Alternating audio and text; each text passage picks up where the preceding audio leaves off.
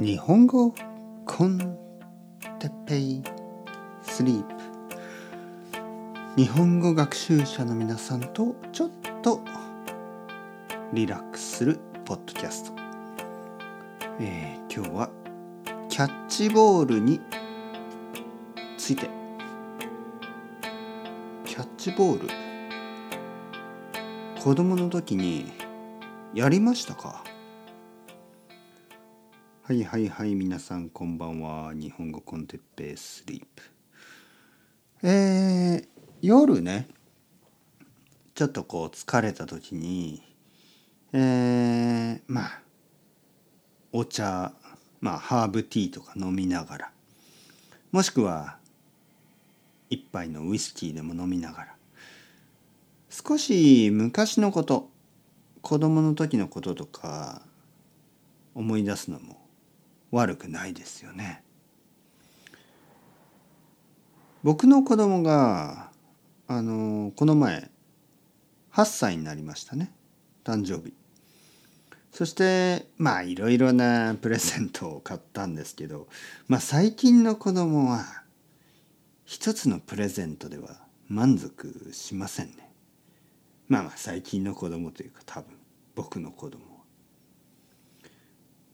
まあそのうちの一つね一つのプレゼントがキャッチボールのグローブとボールのセットですよね。えー、僕と子供、ね、その2つのグローブと、えー、ボールまあボールは柔らかいボールのセット。でまあ公園に行くのはちょっとまだ暑すぎるからまあ、家の中で、まあ、柔らかいボールですからねあのまあ軽くキャッチボールしてるんですねもう毎日ほとんど。そしてまあ僕の子供はまだまだうまくないんですけどまあでも楽しいらしい。キャッチボールってこう不思議な感じがしますね。なんかキャッチボールってすごく単純でしょ？とてもシンプルなことですよね。ボールを投げてでもう一人の人が取ってまた投げて取って投げてまあそれを繰り返す。ただその時にやっぱりなんかこう相手のことをちゃんと見ますよね。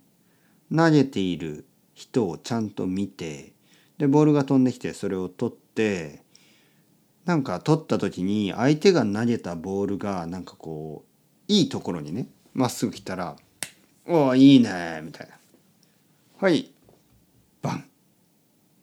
いいね」でまた来て「ああダメダメダメ」ダメな時は投げた人がちょっとコントロールが悪かったかまあ取る時にちょっと問題があったか。そのどちらか。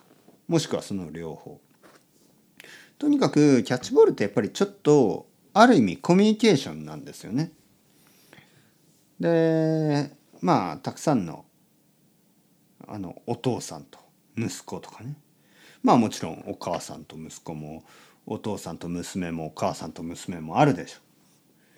でも僕は子供の時やっぱり僕はお父さんとキャッチボールしてましたね。えー、僕はあんまりうまくなかったけどでも好きでしたねやっぱり。で何が好きだったかといえばやっぱりお父さんとキャッチボールをすることねだからお父さんが好きだったんですよね。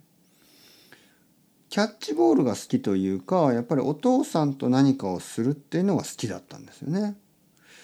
で僕の子供もなんとなくそんな感じがしますね。キャッチボールをした後なんか仲良くなるんですよね。なんかあの例えばキャッチボールやるでしょ？でちょっと疲れたねって言って、まあ、ソファーに座ってまあ僕がちょっとリラックスしてると子供は隣に座ってね漫画を読み始めたりなんかねとても関係が良くなる感じがするんですよね。だからやっぱりコミュニケーションなんですよね。あのキャッチボールっていうのは。いいと思いますね。はい、多分僕はあの奥さんともキャッチボールをするべきですね。そうすればもっともっといい関係になるかもしれない。だけど残念ながらこのグローブのセットは一つが大きくて一つが小さいんですね。一つが大人用一つは子供用なんですね。だから僕や奥さんの手は入らないと思う。もう一つ大人のグローブを買うべきですかね。はい、皆さんどう思いますか？3人でキャッチボールした方がいいかな。はい、そんなにこの家は広くないのでまあ秋になって涼しくなったら3人で公園に行ってキャッチボールしようと思いますね。はい。というわけでそろそろ時間ですね。チャオチャオアスタレゴまたねまたねまたね